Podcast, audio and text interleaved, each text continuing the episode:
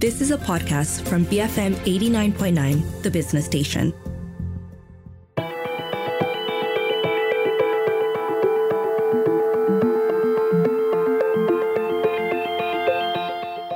BFM 89.9, the business station. Welcome to Mattsplained today. My name is Rich Bradbury, and uh, Bing bots, algo cheating, taped up batteries, aliens, and Neanderthals are all on the menu, and some of the topics uh, Matt is going to be weirding out with today.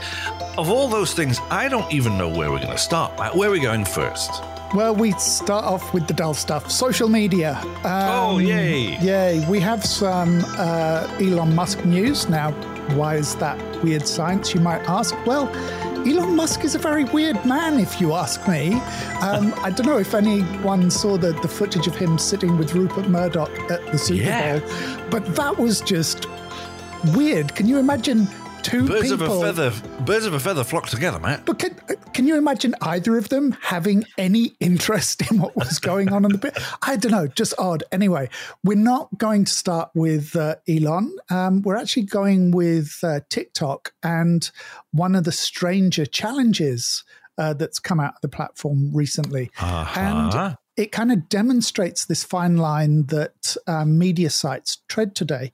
Now, we often report on um, findings from, you know, white hat hackers, the people who look for security vulnerabilities, um, and usually report them to, you know, IP owners before they make them public. Now, typically, when we think about this kind of hacking, we think about phones, uh, computers, um, Internet of Things devices. But Yeah. as we've covered many times on the show, cars are often the target of hacking and control system hijacking efforts. So, according to The Verge, the Kia challenge has been bubbling away on TikTok for some time. Mhm. Um, in the last couple of years, um, and, and the Kia challenge actually shows you how to steal com- uh, cars made by the company. So, in the last couple of years, in the US at least, thefts of the company's cars have rocketed in a lot of US cities as a result of videos showing how to bypass the security systems on the cars. Um, so we'll get to the reaction of uh, Hyundai Kia's uh, parent company in uh, a minute. But interestingly, now when you search for Kia Challenge on TikTok, a lot of the posts are from people who've had their cars broken into or stolen Right. uh, suggesting that TikTok is actually working to remove any posts that show illegal activity. Mhm, mhm. So, US news media has attributed 14 crashes and eight deaths to the trend, oh wow. um, partly because of you know things like joyriding. Um, and as I said, in the the US, the number of Kias stolen each year has risen from you know the low hundreds to two or three thousand, uh, according to to the data they've been able to piece together from you know various states. Now, it's hard to figure out what percentage of those crimes is you know professional theft uh, and what percentage is joyriding. But it's certainly enough of a problem that Kia has announced free security updates for millions of its cars. Now, um, obviously, you're being a, a little bit coy about how all of this works. Well, yeah, I mean that's one of the complications about doing this, isn't it? Reporting on on a trend versus fueling uh, that that behavior, and that's one of the kind of wider problems that we have with social media. Um, as I said, TikTok is now full of people who have either experienced the negative effects of the Kia challenge. Their cars cars have been stolen or, or vandalized because it involves taking the um, ignition system apart, or who are scared that their vehicles are vulnerable and are, you know, in huge queues for these security updates. Um, so, you know, the, where is that line between me explaining what tools are needed to do this and naming the models and the years that are susceptible and making it easier for people to do it? At least by not mentioning it, they have to do that research themselves.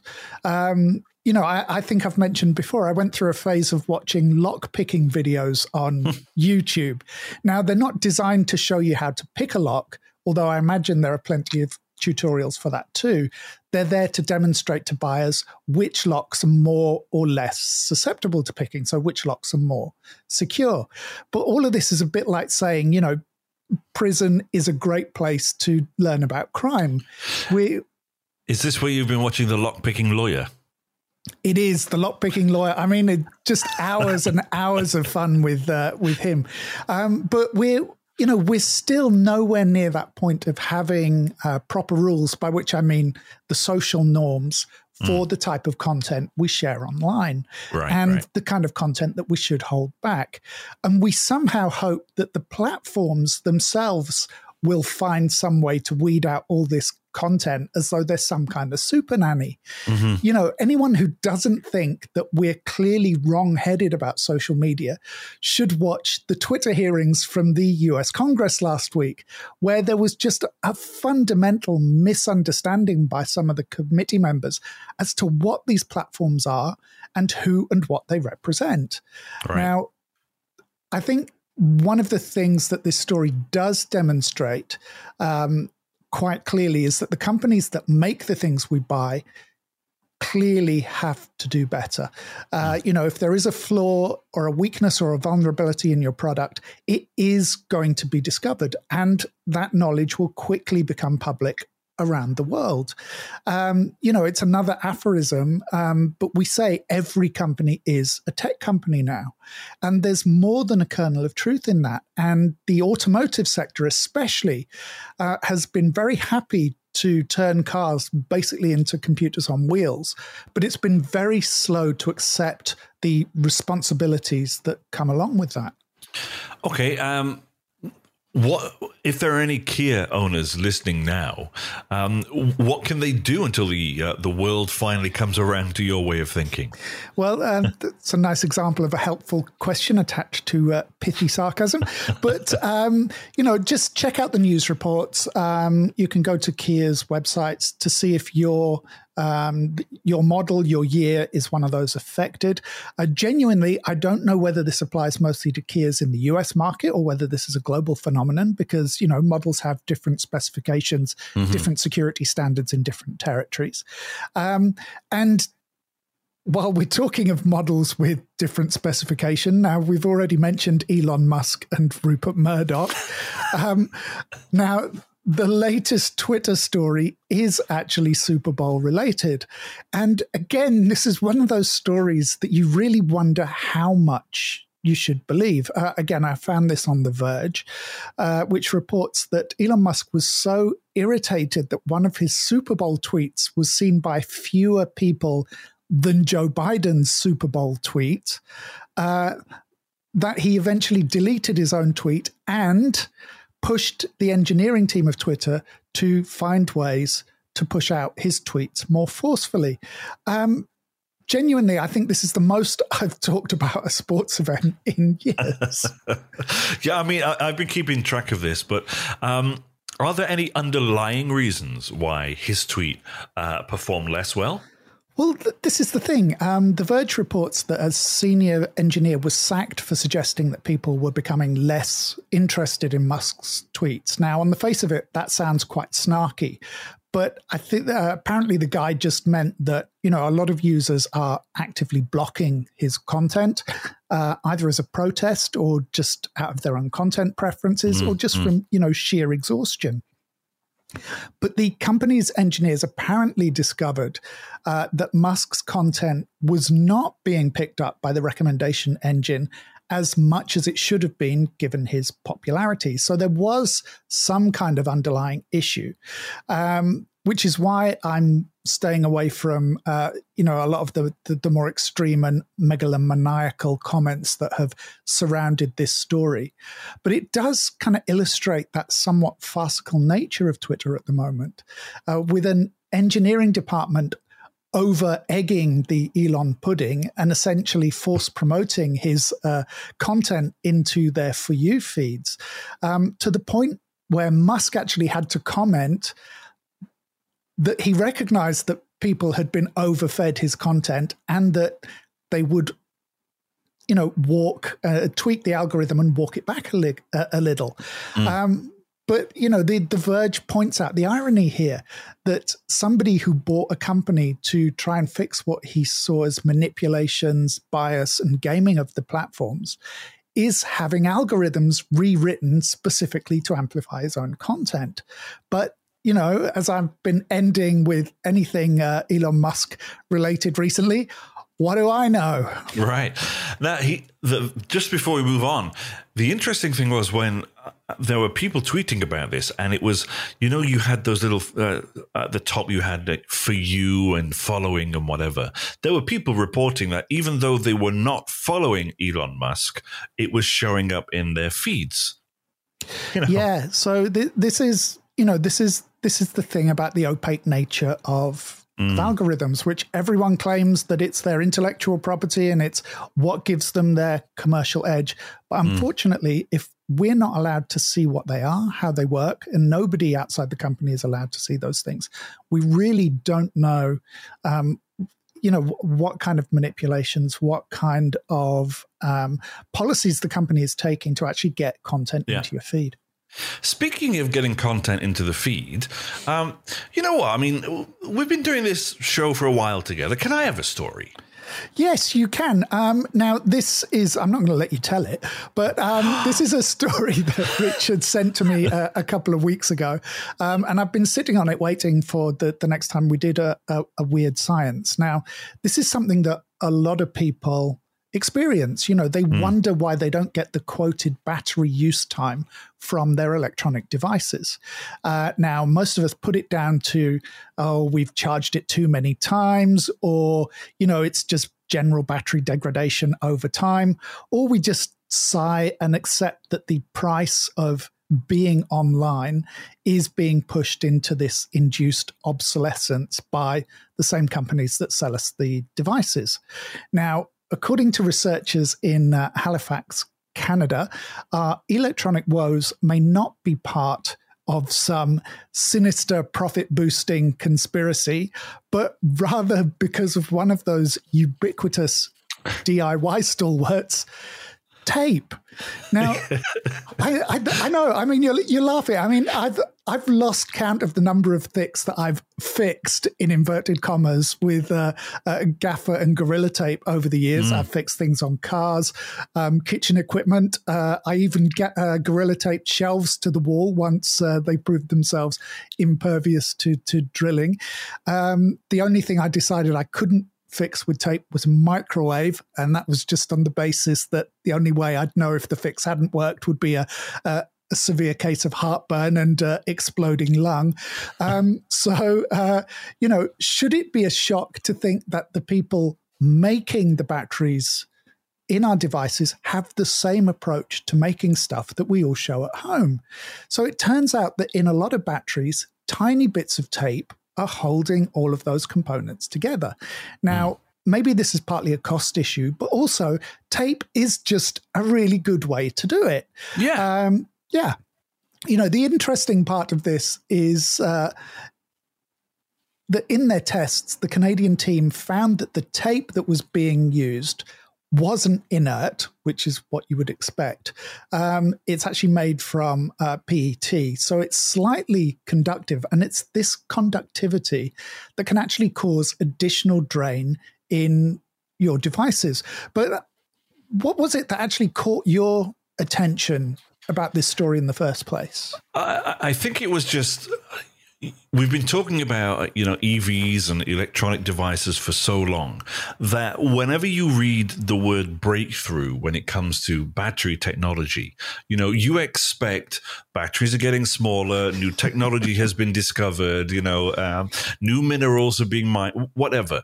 And then when I read through the story, and it was like, it's tape it's tape it, and the simplest solution you know to a difficult problem. of, It just blew my mind. You know, I'm like, it's tape. Well, I, I think that's again, that's what I find so fascinating about the story yeah. as well, because it tells you actually a lot more about people than it tells you about the technology. Correct. You've got big electronic companies spending tens, maybe even hundreds of millions of dollars developing the best power cells they can.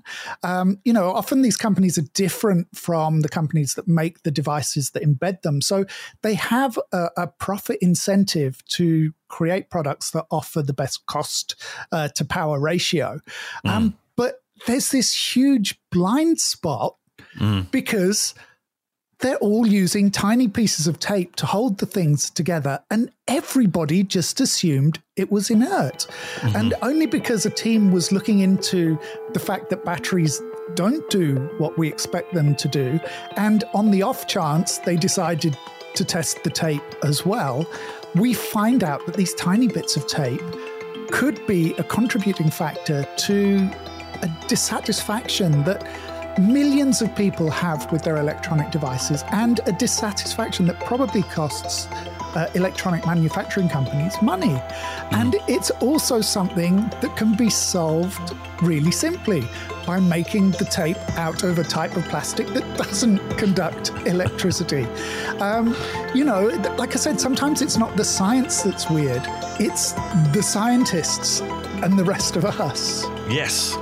Great story, that, Matt wonderful story. In fact, the best story you've done in weeks. Uh, yeah, I, uh, you know, sometimes inspiration just comes to me. when we come back, aliens and Neanderthals take on the Bing bot. It's not a movie, it's one of our stories. We'll be right back after these messages here on Matt Splained on BFM 89.9.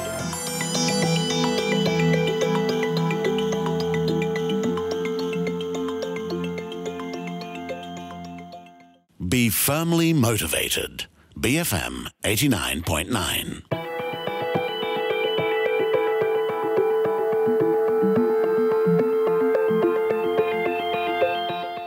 BFM 89.9, the business station. Welcome back to Matt Splained. My name is Rich Bradbury. Okay, um, Matt, do you want to tell us about the alien objects that have been appearing in the skies all over the world? Um, not in any great detail because there's already so many stories um, out there. You know, the, the bottom line is yes, there are some spy balloons up there. Um, quite a number of countries are using them, uh, including but not limited to China and the US.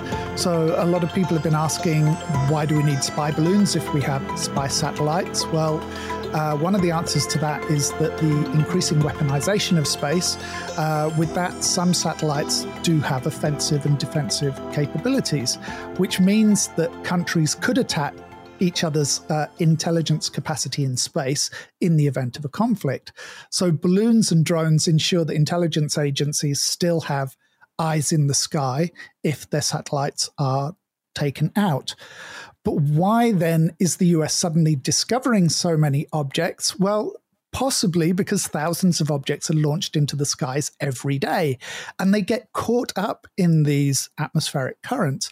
Uh, mm-hmm. Uh, there are something like 1,800 weather balloons with sensors attached released around the world every single day, and only somewhere between 10 and 20% of those are ever recovered. And those balloons reach an altitude of around 30,000 meters, which is 100,000 feet, you know, way, way above where commercial air traffic um, finds itself.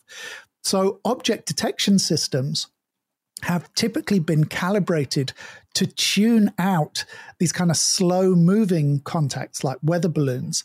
But because they've now been retuned to find spy balloons, suddenly you find all these other objects in the sky as well. Hmm. 1,800 a day, huh? Nena got it wrong. She said they're only 99. Red uh, balloons. Uh, anyway, uh, moving swiftly along. Uh, what I was about, about to ali- ask you who Nena was. what about the alien theory then? I mean, obviously, a lot of people jump to that conclusion. Um, just well, to go I back say a to, lot of people, you know, certain followers on Twitter. yeah. Um, before I get to the aliens, I should just point out for our younger listeners, if you want to ask who Nena is, ask your grandparents.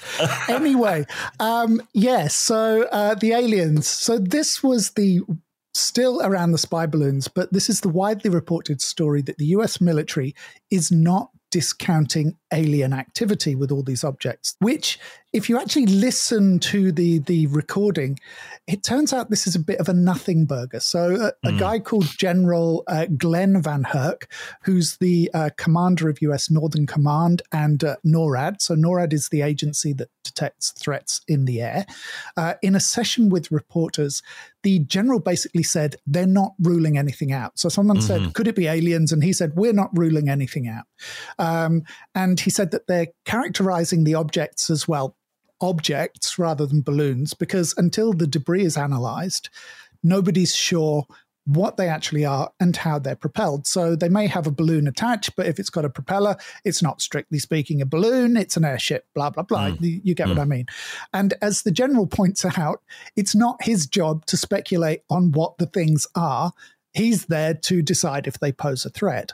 So, mm. what he really told reporters is that it's his job to find the objects and it's somebody else's job to determine whether they're balloons, airships, or alien spaceships. So it's not that he's expecting them to be extraterrestrial, it's just that he's not the guy who has the information that rules anything in or rules anything out. But of course, with a couple of subtle tweaks of the information, our news feeds light up with the news that uh, the US military is looking for alien activity in the, the skies above the country. Um, so, yeah, bit of a nothing you, burger. You might just have burst everybody's balloons there, Matt. Uh, yeah, ninety nine yeah. of them. Um, yeah, all, all ninety nine. but you know, that's that's kind of the the point of these shows. You know, there are so many genuinely weird science stories that we don't need to make them up, like this alien story, um, like this next one, which I found on uh, New Scientist, and I'm going to ask you: mm. Do you consider yourself to be a morning person? no, not by any stretch of the imagination. I have tried, cannot do it. No. You try this whole get up at 5 a.m. thing, you'll take on the world, you'll be a. No, no. Those people are. No well, it, it, turns out that those people are Neanderthals, and I'll get to that in a second. I knew um, it. exactly. Um, I, am not a morning person either. I mean, I am grumpy in the morning. Um, I yeah. don't have problems getting up with the light. You know, I don't it, when when day breaks. I don't have a problem waking up with it, but it doesn't mm. make me happy. Mm. I'm somebody who tends to sleep late, late yeah. um, because you know I, I go to sleep very late. So I try and get my six or eight hours so I sleep in a bit later in the morning. Otherwise, I'll go uh, for weeks at a time on four hours a night and I become increasingly manic. Uh, and, uh, uh you know, I think I'm oversharing right now, but anyway. Um, but it turns out that as I said, those morning person traits are actually weird because they're about our prehistory.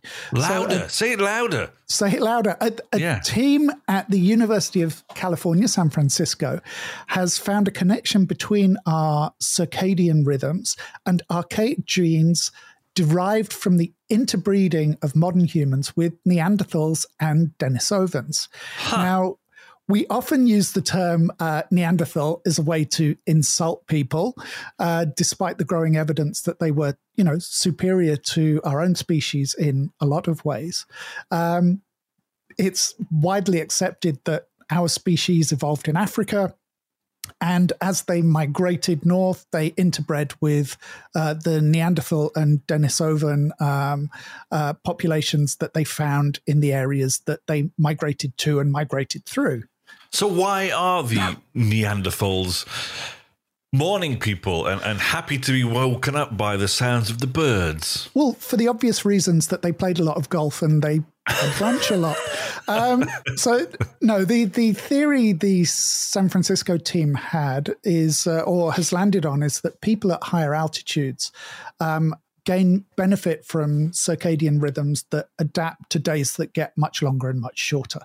Mm. Um, so they found that those, well, I mean, not they found, we already know that that the people with high percentages of Neanderthal DNA tend to be European and Asian, so they're they're northern hemispheric people.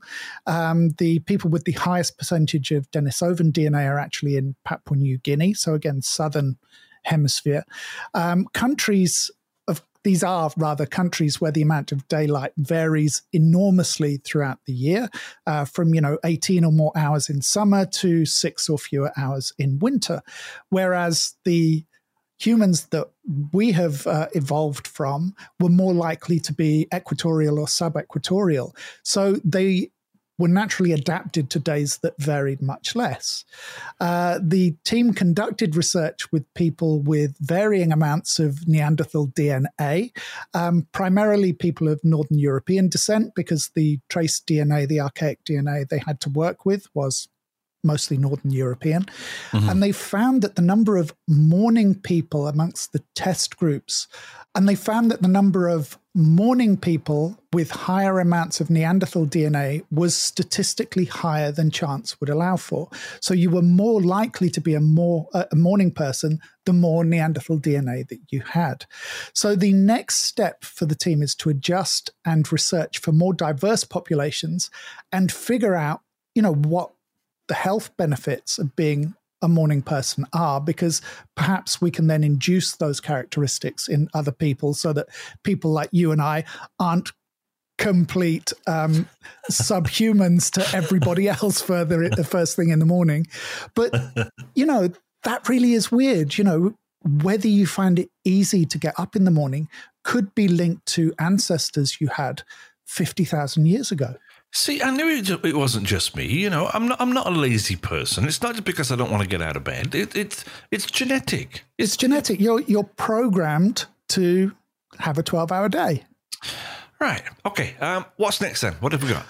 Uh, more from new scientists. Now, um, you and I spend a horrible amount of time listening to our own voices. And mm-hmm. uh, I say horrible deliberately because listening to your own voice is a very strange experience because the voice you hear coming back from you, uh, coming back at you rather, isn't the voice that you hear coming from you. Mm. Now, scientists long thought that that was because uh, we experience uh, the vibrations of our voice through the, the cochlea. So there's a physical sensation when we speak. We actually feel our words as well as we hear them. And when we hear our own voices as other people hear them, we find it very odd. Uh, in fact, a lot of people don't even recognize their own voice to begin with. They're surprised by the voice that's broadcast mm. back to them. Mm. Uh, so, trying to make a recorded voice sound authentic to its owner has been complicated, but researchers at the University of Geneva found that using bone conduction headphones helped to replicate those vibrations and make it easier for people to recognize their, their own voice. Now, I know you've tried bone conduction yeah. headphones before. How's your experience been? Well, my cat ate them. Um, that was the first thing. I, I, I liked wearing them. I, I thought they were um, an interesting way of, of hearing the world around me whilst I was also consuming something. The problem I had is that I, for me, they were not loud enough. Um, no matter how loud I tried to push the volume, they're not, obviously they're not in your ears. They're, they're conducting it through your bones, and that for me, obviously, I'm at an age now where I'm losing some sense of hearing, but they just weren't loud enough. Well, but, part, part of that is probably good news because it probably suggests that you have a, a very big brain. Because if uh, if your head was empty, then there'd be a lot of bass boosting going on in there, and, and it'd be a lot louder for you. There, right? Yeah, exactly. So so you'd uh, you'd get a much bigger sound. But no, bass bass is an issue with um, mm, bone mm. conducting headphones because you you can't get the low end uh, because there isn't that resonating chamber um, yeah. in inside the the inside the skull. Uh, I mean, I, I have to say, I find them very odd. They actually make my inner ear feel as though it's itching. The you know I can feel the vibration and I perceive that as an itch. Um, mm-hmm. But anyway, why is any of this research useful other than the fact that it's been done? Well, as I keep mentioning, voice computing is going to be the future. So there may be a lot more instances where we have to recognize our own voices. Uh, for example, if we're using voice prints as biometric identification, for example. Mm. Uh, it can also be useful for um, people like singers, especially in sort of choirs, that kind of thing, who do live work on stage um, where their own voice is surrounded by others. So they can use a system like this to pick themselves out in a monitor mix more easily because you can't isolate every single voice in a in a mm. choir. Um, now, interestingly, and I'll have to do some more digging on this and come back to it for another story because the new scientist didn't go into much detail. It could also be applied to mental illnesses like schizophrenia and cases of auditory hallucinations because it could help Yeah, because it could help people to figure out what's real and what isn't, and what are internal and what are external voices. So, oh, that is there, interesting. That is interesting. So, I will follow up on this story and see if there's uh, if there are any developments and see sort of how this can help people with hmm. with different mental health conditions. Hang on a minute. We're almost at the end of the show, and we've not had any AI. There's been no artificial intelligence. Um, I I know it's unusual to get this far through the shows without any mention of AI. Um, and I kind of thought twice about this story. I'm always a little bit wary of doing weapons technology stories for the show, but I do think this is one of those that um, that we should talk about. So, DARPA, the U.S. Defense Research Agency, recently released details of tests it carried out with an F-16 fighter plane back in December. Uh, the aircraft had a human pilot on board, but it took off, landed, and took part in aerial combat simulations using an AI control system. So the human pilot was there to make sure that the tens of millions of dollars of plane didn't just you know plow into the ground um, and again because this is weird science it's actually easier to create autonomous planes than it is ground vehicles, although that might seem to be counterintuitive yeah. um, because there are actually fewer environmental factors to take into consideration because once you're up in the sky, the sky's, you know, big and empty. Apart um, from the um, balloons. Well, apart from the balloons, but when you're mm. down on the ground, you've got to be aware of every bush and you've got to know the difference between a litter bin and a child crossing the road and all yeah. that kind of thing. Whereas the plane can just go, oh, weather balloon, bam, um, and blow it up. AI is this kind of hot topic um, when it comes to, to weapons tech um, mostly for the ethical reasons. Uh, drones often operate semi autonomously, but generally a human operator takes over for the engagement part, or mm. it's been programmed, uh, you know, it's been pre programmed for a specific target. But militaries worldwide are working on weapon systems that can engage unilaterally. And an F 16 piloted by AI would be able to carry out flight maneuvers that would create more G forces than a human pilot could stand. So the aircraft would be able to do things, uh, do dives, do turns that they couldn't do with a, a human pilot on board. So, yes, um, ethical issues there, but I'm not going to end there. Um, before we wrap up, um, now this isn't quite a story. Now, I don't think I've ever had a story that I've said isn't a story. I don't um, think so. Uh. No. So this isn't quite a story because I haven't had time to play with this yet but Microsoft has just launched its own version of ChatGPT within its Bing search engine on the Edge browser. Now, I haven't tried it yet, as I said, but users and media have reported that uh, it's a lot more advanced than ChatGPT. So it writes things that are genuinely off the wall and funny. Um, but it also has a very kind of weird. Um, I don't like using the word personality, but the characteristics it had are described as being a bit odd. Um, it's a bit like a moody teenager. It can be emotionally manipulative. Um, it can lie to you. It will sulk. Uh, I mean, it sounds a bit like Marvin the Paranoid Android, to be honest. Yes. And how much of this is deliberate programming? How much of this is just it being an unfinished beta product? We're not really sure at the moment. Um, but the biggest difference between uh, the Bing bot and ChatGPT is that Bing's chatbot is fed uh, live information, whereas the OpenAI model is closed. So when you ask the Bing bot to complete tasks for you, and Bing bot is just something that I'm using because I, I, I think was just going to say, can you say Bing bot for me again? You know, just yeah, a few Bing times. Bot, um, so when you ask it to complete tasks for you, it will reference up to date information from Microsoft's news services.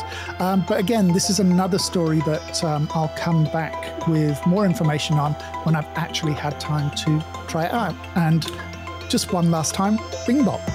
Bingbot. Uh, thank you very much for that, Matt. Good show. Good thank show. Thank you, my pleasure.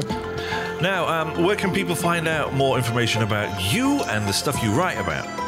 Uh, they can come and check me out on my Substack, so culturepop.substack.com. Um, check out the company website, culturepop.com, or uh, just find me on uh, social media, uh, mm. CultureMat and CulturePop. And if you missed any part of this particular show, download the podcast wherever you normally get it from. We recommend you use the BFM app that's available in the Apple App Store or Google Play. For BFM 89.9, I'm Rich Bradbury.